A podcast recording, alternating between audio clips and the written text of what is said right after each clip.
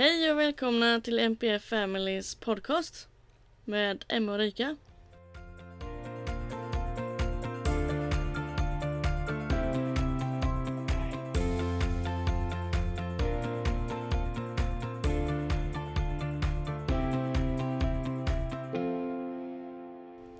Vi har nyss spelat in en podcast och vi tänker kötta på hela kvällen vilket är så härligt man är, har energin uppe, eller vad säger du? Ja, jag har extremt mycket energi känner jag, så det är bara till att köra på. Ja, jag har blivit en riktig kvällsmänniska alltså. Jag har ju typ gått och lagt mig vid nio varje kväll i, sen jag föddes. Men nu är det till 12-1 som gäller här. Jajamän. Det, är, ja, det kanske inte jättebra till 12 men eh, det är härligt med att ha ny energi faktiskt. Ja, jag skulle definitivt behöva fler timmar på dygnet. Det... Ja, men det, jag hade behövt ha minst 48 timmar på ett dygn. Mm. Då hade jag varit nöjd. Kvällarna går ju så extremt fort. Jag tror det är det man vill åt, att eh, egen tid på kvällen. De går och lägger sig lite senare på sommaren. Eh, och då vill man ju ha den tiden och det tar så lång tid att varva ner. Och sen kommer man på så mycket roliga grejer man vill göra som jag aldrig har tänkt på innan. Nej, jag håller med. Huvudet går på högvarv och så måste man, nej men jag ska bara, jag ska bara och sen helt plötsligt är klockan halv tolv så att ja. Ja, annars har jag varit asnoga med och eh, så fort barnen går och lägger sig vid sju då ska jag inte göra någonting. Då är det softlocket som gäller film eller serier. Jämt har det varit så förutom det senaste halvåret. Undrar varför. Ibland, ibland måste man faktiskt också ta en liten paus och lägga sig på soffan. Jo, det gör jag. Absolut. Men jag har ingen ro att titta på något. Nej, jag vet. Sitter man och spinner på idéer istället. Man försöker titta Ja. på någon film eller liknande. Ja, jag har försökt eh, kolla på massa serier som jag brukar göra under sommaren. men Jag har inte kollat på någonting. Nej, men jag har börjat få så dåligt samvete. För att jag faktiskt sitter och kollar på film och inte sitter och gör någonting vid datorn istället. Jag har kollat på en serie. Vad hette den nu då? Det var en tonårsserie faktiskt. Det gick Spännande. på SVT tror jag. Måste jag leta fram den här bara för det. Fake? Nej, fake heter den inte. Nej, det kommer jag inte ihåg nu. Eagles är det bland annat i alla fall. Jag Ingen jag har hört talas om. Nu kommer jag inte ihåg vad den heter. Det var en Men vad- ungdomsserie. Men var den bra? Det var jättebra. Men jag kommer inte Nej. ihåg vad den heter. Ja, men jag har med hittat rätt mycket nya serier faktiskt på SVT. SVT Mm. Play. Mm. Som, eh, som jag har kollat på lite då och då. Och det... Ja, det... Ja, som sagt samvetet är ju där och försöker liksom, ja men du går och gör något annat istället men eh, ibland så förtjänar man faktiskt att sitta ner och titta på något annat än bara en dataskärm. Absolut. Nu kommer jag ihåg vad den hette. Portkod. Hette den. I den här eh, podden tänkte vi svara på lite frågor. Som vi har fått de senaste veckorna. Och eh, är du med mig fortfarande eller? Hör inte vad du säger. Du hör inte vad jag säger. Nej, det är lite svårt då. Nu då? Nu hör jag dig. Nu hör du mig. Jättebra. Ja. Då får Viktor göra i den här podden kan jag säga. Ja, det får han göra. Jag sa att eh, den här podden så ska vi svara på frågor som vi har fått den senaste tiden. Ja, det Mm. är, det är rätt så intressanta frågor. Mm. Eh, Väldigt olika varandra. Ja, både lätta och svåra att svara på men också få tänka till lite grann. Mm. Det får man göra. Den eh, första frågan är i alla fall hur lång var din sorgeprocess? Ja, Och jag tänker att eh, jag har sorgeprocesser eh, olika tidpunkter fortfarande. ja men det har jag med. Det kommer och går, Ja, verkligen. Beroende på vad man ska göra. Jag tänker att varje sommar har jag en sorgeprocess. Ja, alltså jag, jag kan ju känna vid, som du säger, vid loven men också vid högtider. Ja, absolut vid högtider. Speciellt vid jul och midsommar. Ja, precis. Där, eh, det, det är en svår del för mig att gå igenom för att... Alltså visst, nu, nu är ju mina, min familj eh, väldigt... Ja, men de är väldigt så här, omtänksamma och vana och, och gör det bästa för, för Andreas så. Men till exempel de andra högtiderna som vi inte firar tillsammans, som midsommar och nyår och, och liknande. Eh, det är tufft, det är jättetufft och jag tror det är där min största sorgprocess kommer fram och jag blir, ja, men jag blir lite ledsen i själen för att det slutar alltid med att det är bara jag och flickorna. Det, jag blir, på de tiderna så blir jag väldigt ensam. Ja. Jo, det kan vi också bli. För vi... Eh, man gör, vill ju sitt barn bästa liksom för att den ska må bra hela tiden. Och då är det ju hemma som är den bästa platsen. Ja, jo men det så är det ju. Eh, men jag ska ändå säga att eh, det är inte när man får diagnosen på pappret som sorgeprocessen kommer utan det är när man märker att det är något som är avvikande. Och hela den processen från att man förstår okej, okay, min son har eh, en diagnos till att få den på papper. Det var den största processen för mig. Och sen kommer en liten pö om pö som sagt. Ja. Sorgeprocess är nog eh, en process som alla bör få för att eh, det är helt naturligt. Och eh, det är helt okej okay att känna sig ledsen. Även om inte andra förstår så förstår folk som har varit i samma situation. Att det är okej okay att känna sig ledsen. Ja, men det håller jag med om. Jag tror min, min sorgeprocess, det var väl... Alltså jag, som sagt, jag märkte redan när hon, när Andrea föddes att det var avvikande. Men jag tror min hann inte i fatt förrän jag riktigt, alltså förrän jag fick det på papper. Med tanke på att omgivningen, alltså BVC och skola, eller skola, förskolan, inte riktigt, alltså det var ingen som trodde eh, på att det var något avvikande. Så jag tror inte att min sorgprocess började på riktigt, riktigt och verkligen slå undan benen på mig. Det var när jag fick, när jag fick det alltså svart på vitt på papper. Hur länge sedan är det? Hon fyllde ju åtta detta året och hon fick diagnosen när hon var fyra. Mm. Ett år äldre än Liam då alltså. Mm. Och det sa jag till, till psykologen när vi satt ner och hade det här mötet rakt ut att det nu, nu liksom nu, nu, nu, är det på riktigt. Alltså när man får det på papper. Och jag kände ju redan där hur ledsen jag blev. Jag blev liksom tårögd i ögonen och och där var det viktigt för mig, det psykologen gjorde, att bekräfta mig som förälder i mina känslor. Ja, det är det bästa som kan hända. När de faktiskt gör det så inte en psykolog bara, det går över. Mm. Det löser sig.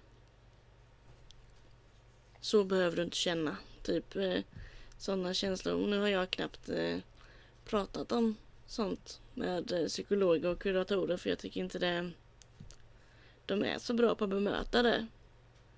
Jag tycker det är bättre att prata med andra föräldrar faktiskt. Ja, alltså utifrån deras titel så att säga så kan de inte eh, bemöta på det sättet som vi behöver eller som jag behöver. Men just där och då så bemötte hon mig där jag behövde bli bemött. Så att mm. hon, men det, hon är en fantastisk psykolog på, eh, på BUP i Hässleholm. Hon var helt fantastisk. Men det som du säger att, att diskutera med en annan förälder som har varit med om det, där blir man ju verkligen bemött och bekräftad i känslan. Det kan man verkligen säga. Så jag tror faktiskt eh, sorgprocessen kommer nog alltid komma och gå i, alltså, ja, under en längre tid framöver tror jag.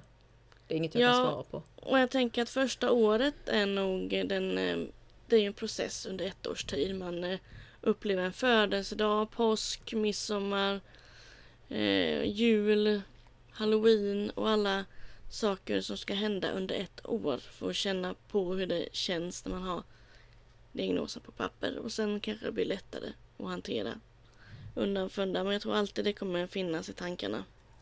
Och det är inget fel i det. Nej, och sen är det ju lite det att ingen, alltså, ja, alltså ingen eh, inom Barnhub eller BUP lär oss föräldrar hur vi ska hantera sorgeprocessen. Nej, det har alltid varit fokus på bara barn. Mm. Men vi som föräldrar hade egentligen behövt ett helt annat stöd för vår egen person i den situationen.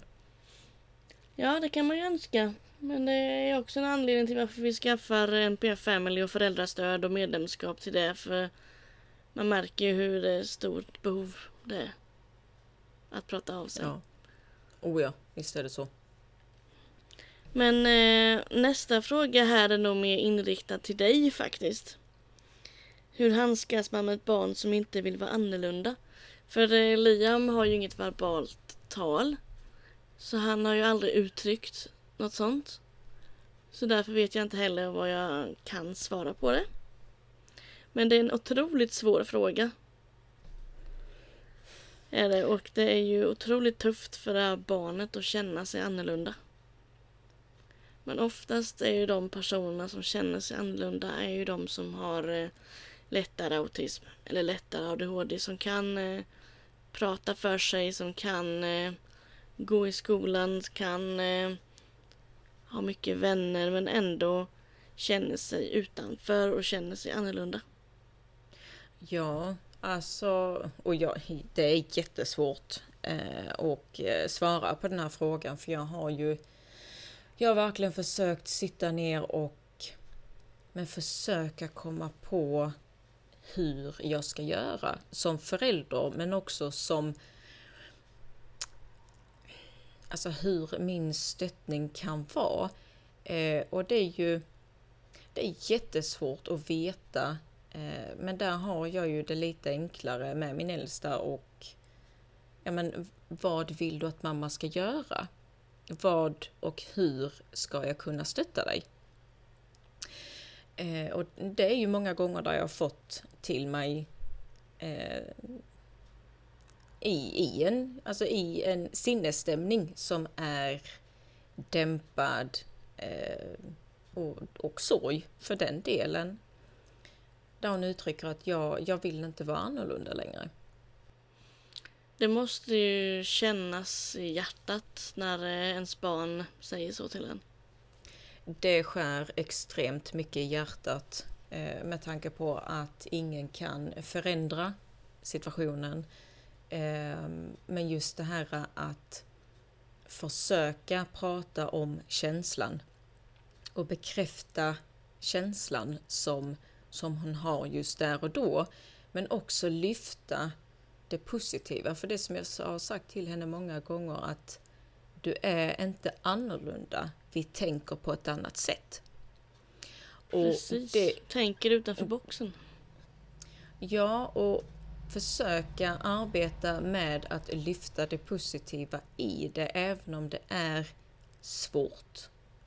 Det är känslomässigt påfrestande, både för henne men också för mig som förälder, att och få det till sig att jag vill inte vara annorlunda. För det är ju en extrem känsla att ha och känna sig utanför var man än befinner sig. Ja, det är fruktansvärt. Hur man hanterar det, det, det är jättesvårt att säga för att ena dagen så är det lättare andra dagen är det svårare. Det beror ju helt och hållet på hennes sinnesstämning och hur, eh, vad ska man säga, hur, alltså, hur hon kan ta det till sig det jag säger. För många gånger så är hon redan avstängd och behöver mest bara en kram och liksom känna att mamma är här och sen andra dagar så är det enklare att prata om det.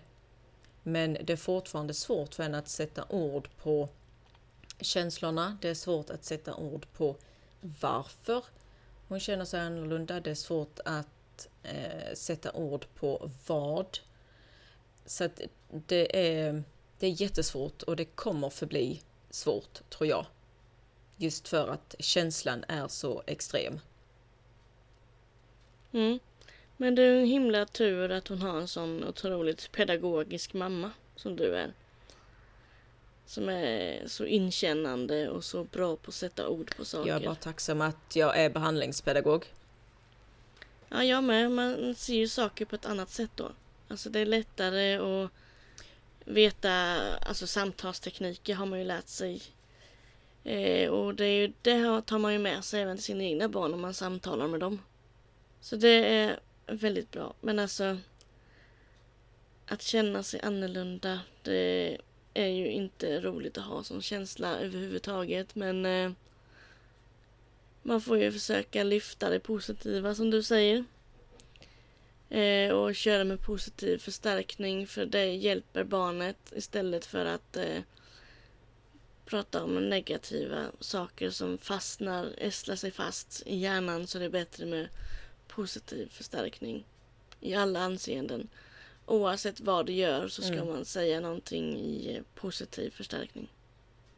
Så att de blir förstärkta i sig själva och självförtroendet växer och de eh, ja, kan få tänka på ett sätt som är positivt istället för att gå i de här negativa banorna med känslorna.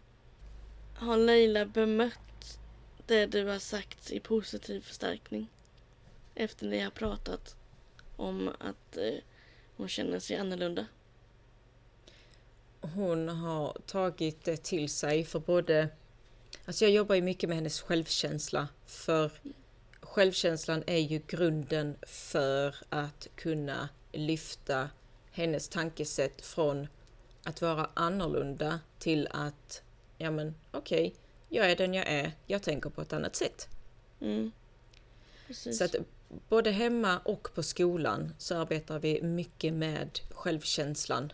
Eh, så att det, det har ju blivit betydligt bättre och hon tar det till sig på ett helt annat sätt nu när man har arbetat med det under en längre tid. Ja men det är ju toppen att det ger eh, resultat. Och att hon mår bättre av det. Är du kvar? Jag, jag är kvar. Jag är kvar. Mycket redigering till Viktor den här podden. Jajamän. Ja. Men det är skitbra att Leila kan ta det positivt och att hon har växt i det. Ja, det är jätteroligt att se eh, alltså vilken utveckling hon gör som person. Men sen tror jag det gör mycket också att vi arbetar alltså med hästar och vi arbetar på olika sätt med olika verktyg som mm. hjälper henne att arbeta med sig själv. Och ja, det där med hästarna verkar ha hjälpt väldigt mycket för er. Och det har, det har hjälpt alltså på så många nivåer. Mm, alltså både för barnen men också för mig själv. Det jag, jag, alltså, jag kan inte sluta rekommendera att faktiskt arbeta med hästar för att det, det har förändrat vår vardag till det positiva. Jag får skicka Liam till eh, Viktors syster helt enkelt då, för hon eh, håller på med hästar men de är så himla stora. Jo men det är de här hästarna också. Visst, där är en Bartil, han är det minsta, det är lite skättis. Annars eh, låter han ju väldigt stor. ja, nej han, han är det minsta, och, men han är också den mest envisa av dem också, det kan jag säga. Men mm. sen de andra är ju, de är ju stora hästar. Det är ju, alltså Andrea är ju typ som den ena hästens huvud. mm. Men eh, nej, jag vet inte. De, de, är så, de är så snälla de här hästarna och de är så rara och ja men ja, det, de gör, de arbetar nog med varandra på ett, eh, på ett annat sätt än vad man faktiskt förstår. Ja, det låter ju som att de har gjort en enorm utveckling och att de eh, förstår andra människor på ett plan eftersom de har övat och förstår hästen. Ja, det, tycker det... Jag, det tycker jag är häftigt. Ja, men det, jag märkte ju det, alltså speciellt på Andrea eh, just nu när avlösaren arbetar med hundterapi och eh, Vido arbetar med hästarna. Det har ju hjälpt henne i det sociala samspelet med människor. Det har hjälpt henne så enormt mycket så att det, det är nästan man bara, va? Hur, hur, hur är det ens möjligt? Alltså att arbeta med djur och sen då implementera det att vara mot människan, mot andra barn och liksom visa den respekten hon visar mot djuren, visar hon mot människan. Det är Så jättehäftigt. Det är jättehäftigt att se och det är jätteroligt och man märker ju det på henne med hur, hur stolt hon är över den här utvecklingen. Mm, och det är ju så fint. Att hon märker det själv och har förstått själv vad innebörden är. Och vad syftet är och eh, hur mycket gott det gör henne. Mm. Ja, det är jätteroligt. Det är helt fantastiskt att se när eh, liksom sista bilden där hon verkligen står under Karl, den, alltså den stora hästen och håller liksom upp med händerna, alltså verkligen runt hans huvud. Och man bara, alltså när jag kollar på den här bilden, det blir så mycket, för mig är det så mycket känslor på en och samma gång med tanke på att vi började med att hon skulle gå till stallet för att känna doften. Ja, alltså jag som inte har träffat henne och eh, också sett den här bilden bara fylls ju med kärlek. För man ser ju hur, vilken glädje det gör. Och Ja. vilken kärlek de har till varandra. Ja, det, hon säger att det är hennes häst. Men Mm. de, de har ett, eh, ett extremt viktigt band, hon och Karl. Eh, det har de ända sedan hon satte foten i stallet. Han fokuserar ju enbart på henne när hon Mm. kommer in. Så de, de har ett eh, jättefint band, har de. Det är jättefint.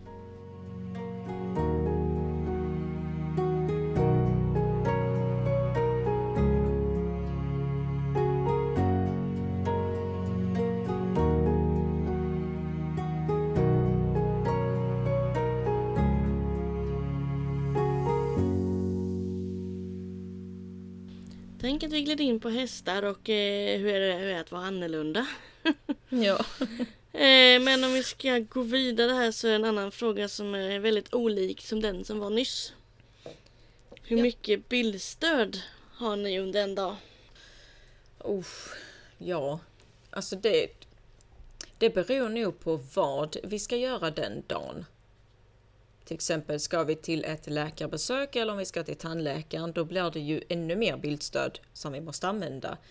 Eh, men en normal dag, en vardag, ja alltså bara där är ju väldigt mycket bildstöd. Men jag, jag har inte suttit och räknat hur många vi har, men det är ju, det är ju, det är ju väldigt mycket. Och sen uppdaterar man ju bildstöden hela tiden, så att det, det är lite svårt att eh, svara på, men det är väldigt mycket. Mm. Hur har ni det? Ja, här är det olika från period till period hur mycket han använder. Men just nu har han ju extremt mycket glädje av bildstödet för han har förstått vad innebörden är. Mm. Och han har fått en bildförståelse. Vad Eh. Så han eh, både förstår ju bilden och kan peka på bilden och ge oss bilden. Så vi har ju ett eh, grundschema. Och sen har vi ett eh, bilder på eh, vad han ska dricka. Då kan han peka på vad han ska dricka. Och sen har vi bilder på när han ska gå ut så man pekar på vad han vill göra ute. Och sådana där småbilder och på toaletten och lite överallt. Ibland är de i hela huset för att han river ner dem men eh, de är i alla fall där. och sen eh, om vi ska någonstans så har vi ju både temakartor och eh, bildschema på hur dagen ska se ut. Det, vi har verkligen kommit på ett sätt som fungerar nu. Och det är att det är inga förberedelser som gäller här utan det är en minut innan vi ska åka som gäller. För annars så tror han att vi ska göra det på en gång eh, och då blir det rätt så kaotiskt. Eh, och ska vi på en utflykt så eh, måste vi först göra en temakarta och det är att man har bilder på alla platser man ska åka till. Vi åkte till ett ställe i lilla Linköping. Lilla, ah, lilla nej gamla Linköping, inte lilla Linköping. eh, massa museum, uteställen och eh, djur och lekparker och grejer. Där hade vi mycket bildstöd på varenda grej vi skulle göra. Eh, och även vem vi ska åka med och med vilken bil. Det är väldigt viktigt för honom. Så först en temakarta på vilka ställen och sen ett schema på vad man ska göra med vem och vilken bil. Det är de tre grejerna som är extremt viktigt för honom. Eh, och sen när det är skola och dylikt så har vi ju eh, morgonschema och eftermiddagsschema och kvällsschema. Är du kvar?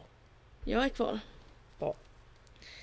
Eh, det har ju både morgonschema och kvällsschema och eh, ja, och vilket Och bilder på om det är taxi eller om det är vi som kör eller om det är jag som hämtar eller om det är Viktor som hämtar. Så det är väldigt mycket olika bildstöd just nu vilket är kul för att eh, han förstår det verkligen. Men du berättade här att det är inte så länge sedan som han fick en bildförståelse. Hur, hur märkte ni att han, alltså att han har fått den här bildförståelsen? Eh, att man ser med hela, som han inte pratar så ser man med hela kroppsspråket att han förstår.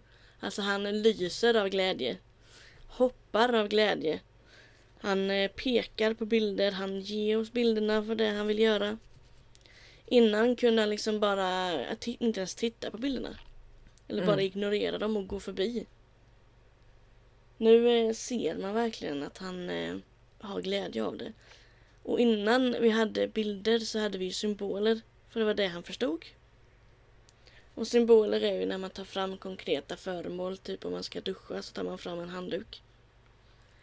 Och just i sådana situationer så gör vi det på tre olika sätt. Vi tar fram en bild på dusch. Vi visar tecknet på dusch och symbol för dusch.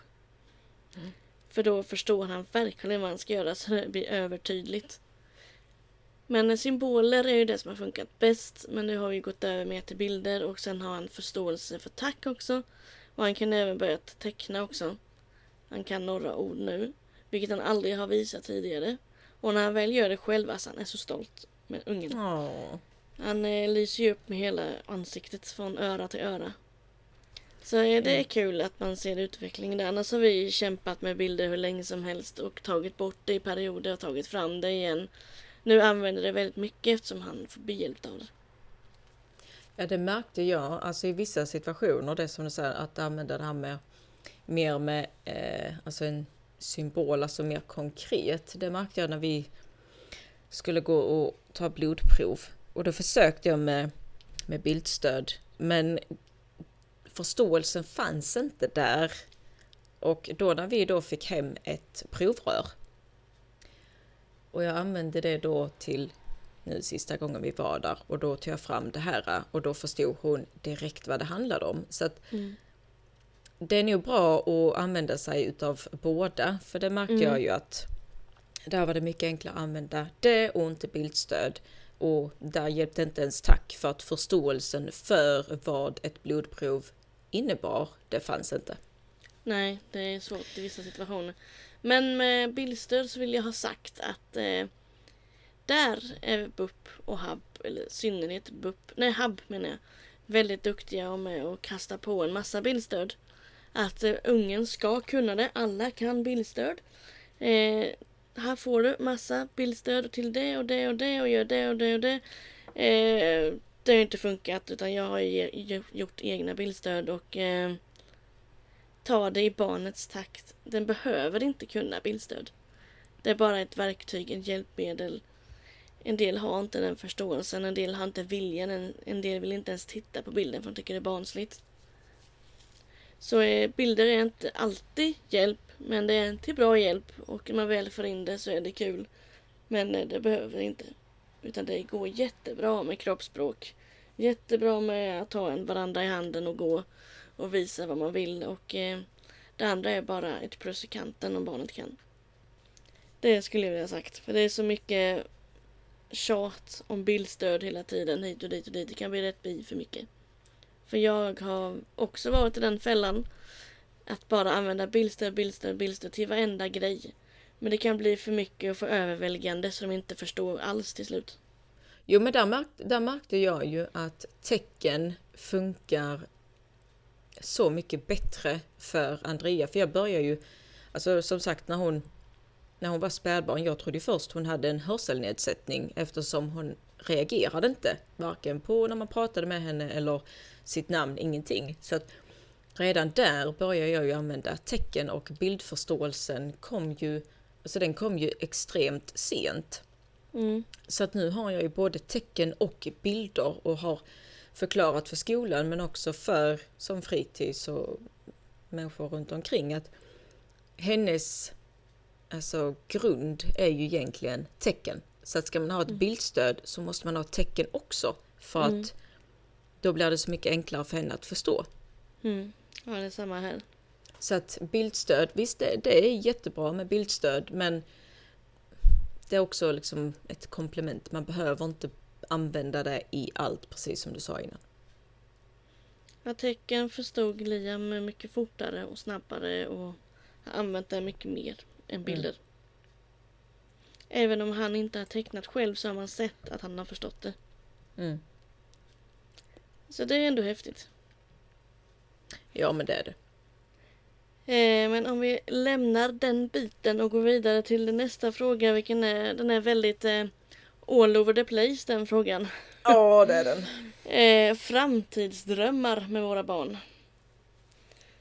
Eh, den, är, den är lite svår att ta på. Den är inte så konkret för den är ju verkligen, eh, den kan ju bli hur som helst. Och jag har inte tänkt så mycket på framtiden. Jag har mest varit i nuet. Nu har ju Liam så stora svårigheter att, eh, så det känns inte som att framtiden kommer bli svår. För man vet redan vad som kommer att hända. Nu eh, vet man ju inte hur mycket han kommer utvecklas eller om han kommer börja prata eller inte. Men eh, jag tror ju att han aldrig kommer kunna ha ett vanligt jobb utan det är nog eh, en daglig verksamhet som gäller för honom. Eh, och det tycker jag känns bra för daglig verksamhet är så himla bra tycker jag. Att det finns och eh, att de kan få någon som helst sysselsättning och ändå få en rutin i livet och struktur. Ha, få ett meningsfullt liv. Men som du sa innan vi startade podden, huvudsaken är att de mår bra. Sen skiter jag i resten. Eh, jag vill ju ha personlig assistans till honom. Mm. Eh, bo i egen lägenhet och sen att han har assistans dygnet runt. Det är väl något som jag funderar på snart faktiskt också. Men eh, just i framtiden så hellre personlig assistans än att handla på ett gruppboende. Man har ju hört alldeles för många historier om gruppboende den senaste tiden så jag vågar inte placera honom där. Nej men precis. Nej, alltså det, det som du säger, denna frågan är jättesvår att ta på. Den, den, den är så långt ifrån. Så att, nej, alltså det är, mitt barn lycklig och känner att ja, men hon har en mening med sin vardag. Mm. Ja, då, då är det det som räknas. Sen vad, vad meningen innebär för just henne där och då det kan egentligen spela kvitta. Mm. är hon lycklig och mår bra, ja då, då är det det som spelar någon roll. Ja, jag får ofta frågan på TikTok faktiskt om eh, Liam någonsin kommer börja prata eller om han kunde klara det och det och det. Och mitt svar på den frågan är som du alltid säger. Är, huvudsaken är att den mår bra, då mår jag bra och då behöver den inte kunna prata. För det är inte det viktigaste här i livet. Nej det är det faktiskt inte för det finns så många andra sätt att kommunicera på. Ja, att... ord eh, är ju faktiskt överflödiga ibland och ord eh, går inte alltid att lita på. Utan det är ju faktiskt kroppsspråket och eh, som man kan lita bäst på för det ljuger sällan inte. Precis. Så nej, det, det är svårt att ta på den och eh, alltså det när, när Andrea föddes så lärde hon mig att leva i nuet. Och jag tror det är det vi alltid kommer att göra. Ja, vi med. Leva i nuet och ta dag för dag. Mm, precis. Nästa fråga är lite svår för oss att svara på tror jag, men den är i alla fall varför är det olika i varje i landsting med att utreda barn? Ja. Det, det är ju olika i, i landsting om allting. Det är om blöjor, det är eh, det ena och det andra och det, det, är inte lika någonstans vilket är så himla konstigt. Det hade ju varit så mycket enklare om det fanns ett samma system överallt. Mm. Ja. Varför, varför det är så här vet inte jag men eh, eh, jag själv tycker ju att det ska vara samma överallt och eh, att man ska utreda barn innan man börjar skolan. För att få en helhetsbild och få den hjälpen de behöver. Nu säger ju lagen att eh, man ska få hjälp ändå och stöttning eh, trots utan diagnos. Men eh, för barnets bästa, för klasskompisarnas bästa, för lärarnas bästa, så allas bästa. eh, så är det bäst att ha en diagnos på papper så man vet hur man ska arbeta ifrån istället för att stå i kö i flera år när skolan redan har fallerat. Så eh, jag vet ju att BUP i synnerhet vill ju inte utreda barn med ADHD under fem år eller under sex år. Vilket jag tycker är skitkonstigt. Ska man sitta då i skolan och eh, bara se hur det fallerar? Ja, nu kanske vi kan sätta dig i kö, men det är tre års väntan. Eh, Ja, men men eh, vi hoppas på att det går bra så kanske du får hjälp sen. Mm. Det ska vara hjälp direkt tycker jag. Så fort man ser eh, Jo, men något sen- eh, avvikande så ska man få hjälp. Jo men sen är det lite det att även om de får, alltså om barnet får diagnosen på papper, vad kan skolorna hjälpa till med? Mm. Jag märker ju det just nu, så kan de inte hjälpa till med någonting. Alltså, jag menar det som Leila eh, hon har ju inte fått sitt på papper än, men skolan står fortfarande och trampar där de inte vet vad de ska göra för att tillgodose hennes behov. Och då känner jag att okej, vad kan ni göra bättre? Eller vad kan ni göra annorlunda om ni får diagnosen på papper? Mm. Så känner jag. För att just nu så är det att nej men, ni kan ju inte göra något annorlunda för vad hjälper en diagnos på ett papper? Alltså förstår du lite hur jag menar? Ja, det är väldigt lustigt det där också. När man eh, har haft eleven ett tag i flera år. Och sen eh, jobbat på ett sätt. Och sen får man diagnos på ett papper. Jaha, så då väcker ett ljus. Jaha, du den har eh, autism. Jag är kvar. Eh, den personen har eh, autism. Då jobbar vi så här istället. Ja, men det har du väl vetat från början. Om man har bemött barnet och sett barnet innan. Ja. Mm. Alltså det, det är svårt att eh, svara på den frågan. Det är väldigt svårt. Men eh, det är ju en eh, fråga som bör lyftas eh, på högre plan. Högre Faktiskt. makter. Ja, men, jo men det är det ju. Det är ju. Vi kan ju sitta och diskutera detta egentligen hur länge som helst och man kan vända och vrida på frågan. Man kan vända och vrida på, alltså på olika sätt att gå tillväga. Men det är ju en sak som behöver lyftas i regeringen egentligen.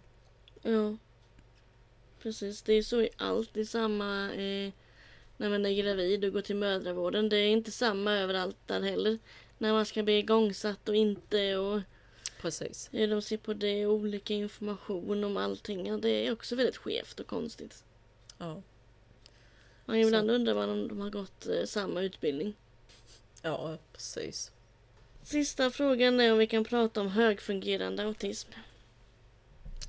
Ja. Vad är Det är egentligen det då? Det är ju ett avsnitt bara i sig det egentligen. Eh, men eh, jag tänker ju att så här många som du sa innan vi startade podden att många tar illa vid sig med högfungerande autism.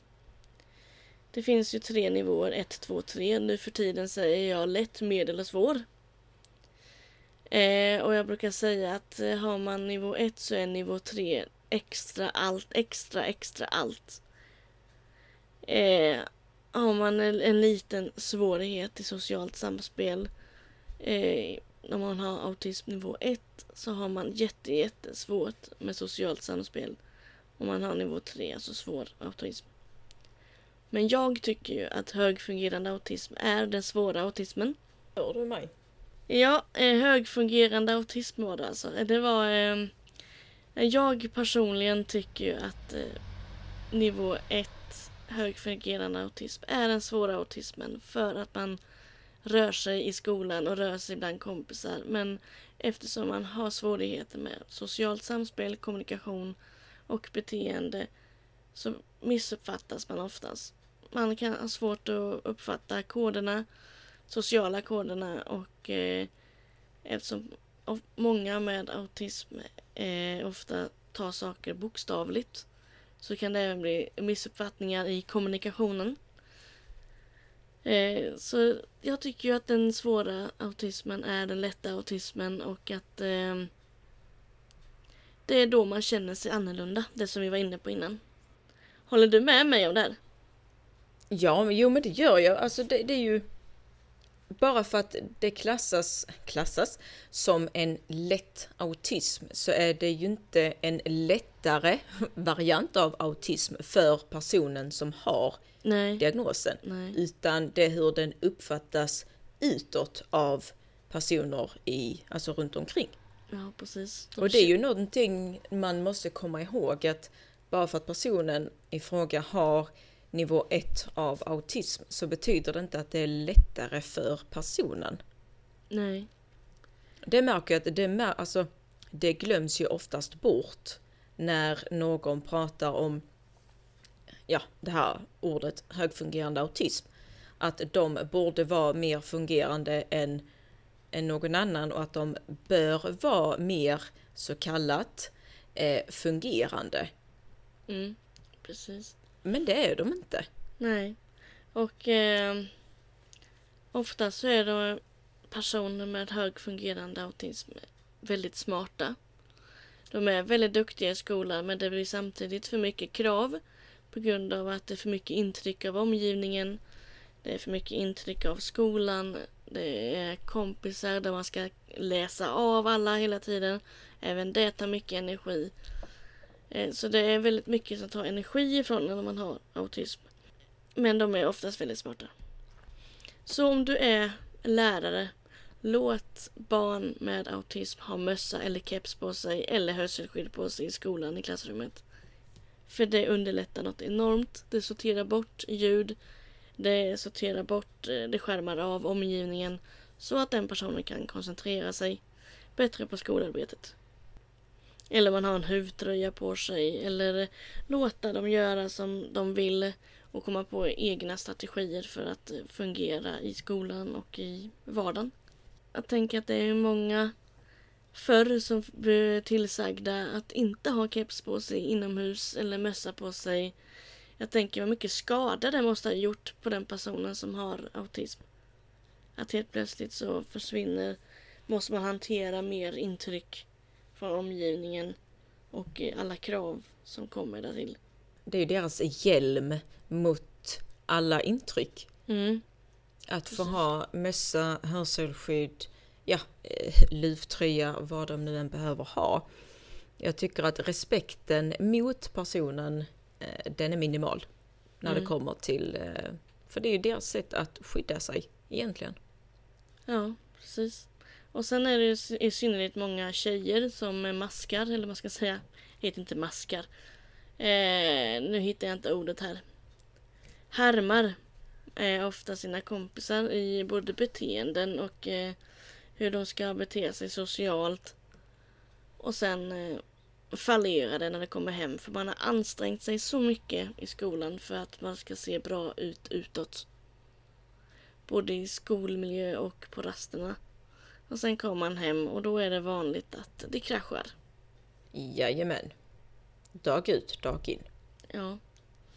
Så det är typ det man kan säga mest om högfungerande autism. Att det blir väldigt mycket fokus på intryck. Och att det blir för överstimulerande. Och öv- överväldigande. Så jag kan förstå att vissa, vissa barn behöver komma till skolan för att få sammanhanget. Eh, Att förstå s- helheten i skolan. Men en del hade nog faktiskt behövt ha skola hemma. För att eh, minska intrycken och för att eh, för att de mår bäst i sitt egna sällskap. Ja, nej, men, Men det, det- håller jag med om. Det är nog inte många lärare som skulle ställa upp på den undervisningen men jag tror faktiskt att det hade underlättat. Då är kanske inte he- ordet hemmasittare hade blivit eh, så eh, hårt inprintat. Nej men eller så kan lärare, skol, skolverksamheter överlag lära sig att anpassa eh, klassrum och eh, läroplan utefter de här barnen. Ja, en del är ju otroligt duktiga lärare som kan anpassa även om man har typ 20 andra elever att hänvisa till eh, eller ansvara för. Eh, så finns det ju ändå oftast en eller två i klassen som har eh, autism eller något annat ADHD. Eh, en del är ju fantastiskt duktiga på att anpassa. Både att, eh, men det bästa för eh, en autistisk person i klassrummet det är att eh, utföra en uppgift och sen får de göra någonting annat en stund. Och sen komma tillbaka så det inte blir för mycket, för hårda krav. Då gäller det även personer med ADHD. Varför är det så svårt för skolans värld att förstå detta? Att efter de har gjort sin, alltså sin uppgift, eller vi säger att det, det är en stor uppgift, och man bryter ner det i, vi säger 20 minuter. Och sen efter det så får de 5-10 minuter att göra någonting något helt annat, sen komma tillbaka 20 minuter och fortsätta. Varför är det så svårt att anpassa det här när det faktiskt, alltså där är, där är ju lite forskning när det kommer till sådana här grejer. Det är ju det är många som pratar om att personer med, med ADHD och autism behöver ha en, en tid där de fokuserar. Sen behöver de göra något annat för att sen kunna fokusera igen. Vad är det som gör att skolan inte vill ta detta till sig? Jag förstår inte det heller, men jag tror det handlar om eh, de hedliga gamla lärarna. Allt, de ska alltid göra på sitt sätt, det har alltid varit Mm. så här och det ska alltid vara så. Eh, och att det oftast skylls på att barnen är ouppfostrade idag. Eh, och att eh, det är för mycket daltande. Det tror jag det handlar om. Och än att eh, se det på det sättet att det behöver anpassas. För att barnet ska må bra. Och för att det ska bli så bra lärarmiljö som möjligt. Så tror jag att det är. Och sen eh, att de här nya lärarna, nyexaminerade lärarna idag har nog bättre för att anpassa än för än de som eh, har varit lärare länge. För de är väldigt inkörda och inrutade med det där systemet. Jo men blir de då, får de då inte rätt, får, jo men får de inte rätt alltså bemötande ifrån rektorn säger vi att ja men jag har sett detta och detta hos mina elever. Där är tre stycken som hade behövt ha detta och detta och detta. Eh, där läraren faktiskt uppmärksammar och vill förbättra miljön för de här barnen. Blir de då inte bemötta på rätt sätt med, med, alltså från rektorn, ja då kan de ju ändå inte få igenom det och göra det bästa för barnen. Så att rektorn har ju alltid huvudansvaret. Och det är det som jag sagt innan, jag kommer alltid att säga det, är rektorer behöver ha kunskap och kompetens, utbildning i NPF. Ja, det är så sjukt för som vi har mejlat och mejlat och mejlat och mejlat i, i vår till skolor. Och de få svaren vi har fått är Mm. varenda rektor har svarat så. Vi kan allt redan. Ja, och det är jättesorgligt för det kan de inte. Nej, det, det är... det är så arrogant att svara så så man blir nästan chockad. Bara, är det verkligen så här? Ser de verkligen det så här eh, i skolans värld? Att eh, de kan allt redan? Är det därför Mm. det är hemmasittande? Är det därför barnen fallerar för att eh, de inte får rätt stöd de behöver för att ni inte har anpassat? Men ni kan allt. Jag tycker det är väldigt respektlöst att eh, faktiskt eh, ens använda den meningen att vi kan allt eller att ja men vi använder detta och detta. Ja, men man kan alltid utvecklas. Man kan alltid bli bättre. Man kan alltid bli bättre med kompetens. De kan alltid bli bättre med anpassning. De kan alltid bli bättre med att arbeta med till exempel miljöterapi. Alltså du vet, där är så många områden inom NPF med verktyg, med hjälpmedel så att de kan Alltså man kan inte sitta och säga att man är fullärd. Nej, det tycker jag är fruktansvärt för hela livet är ju ett lärande. Jag vill typ Exakt. gå hur många utbildningar som helst och lära mig så mycket som möjligt utav, livet. För Ja men det vill man ju. Ja, Man vill ju ta det till sig, man vill... Menar det är ju som, jag älskar personlig utveckling och jag lever verkligen, jag brinner för det. Jag, jag känner inte att jag är fullärd. Inte inom någonting. Nej inte jag heller. Så att Mm. det, det är rätt så märkligt och det är... Åh, man får nästan lite ont i magen när man hör rektorer eller lärare, förskolelärare som sitter och säger att nej men vi kan detta och bla bla bla bla. Man bara nej, det, man blir aldrig fullärd. Ja, alltså jag, nej, det var ett helt annat eh, bemötande än jag trodde att det skulle få. Jag trodde att eh, wow, nu kommer Mm. alla nappa på det här. Men bara, nej, vi kan allt redan. Vi gör det här redan. Mhm. Ja, alltså nej. Gör om, gör rätt. Ja, men lite så även om man arbetar med en viss teknik eh, eller en viss, alltså ett visst tillvägagångssätt så finns det andra strategier man kan arbeta med. Där finns andra, alltså där är så mycket annat man kan implementera i skolans värld som funkar. För att en strategi funkar inte för två barn, utan två olika strategier funkar för två olika barn. Ja, alla är ju olika och det är ju väldigt individuellt när det kommer till just MPF, hur de fungerar och inte fungerar. Och vad de Men kan och så. inte kan. Så att nej, det där behöver de ta och träna lite mer på. Ja, Vad det faktiskt innebär, ja. kan jag tycka. Och högfungerande autism kan man ju diskutera hur länge som helst men vi har i alla fall eh, fått in eh, det viktigaste. Annars får Ja. vi la svara på fler frågor inom det området i alla fall. Men det är ju vad vi tycker anser högfungerande autism är. Precis. Och hur vi har tolkat det och hur vi har sett det i eh, arbetslivet och i, i övriga livet. Ja, jag håller med dig. Mm. Varenda ord du har sagt. Det är gött det. Nu har ju tekniken strulat för oss det här eh, poddavsnittet så eh, vi kanske ska avrunda det här avsnittet lite. Ja, det tycker jag vi gör.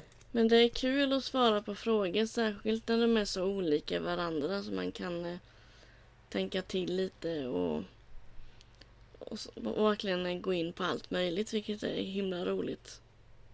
Ja, men det är roligt att få ta del av andra människors tankar. Ja, precis. Hur olika alla tänker. Ja, absolut. Så det är tacksamt. Det är det verkligen.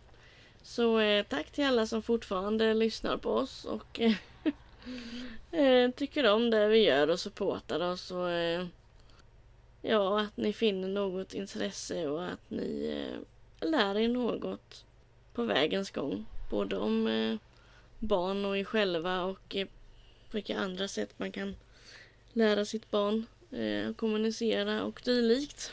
Och likadant som varje gång så är det roligt att spela in en podd med dig. Ja, detsamma då. Även om eh, du har klickat i örat och, eh,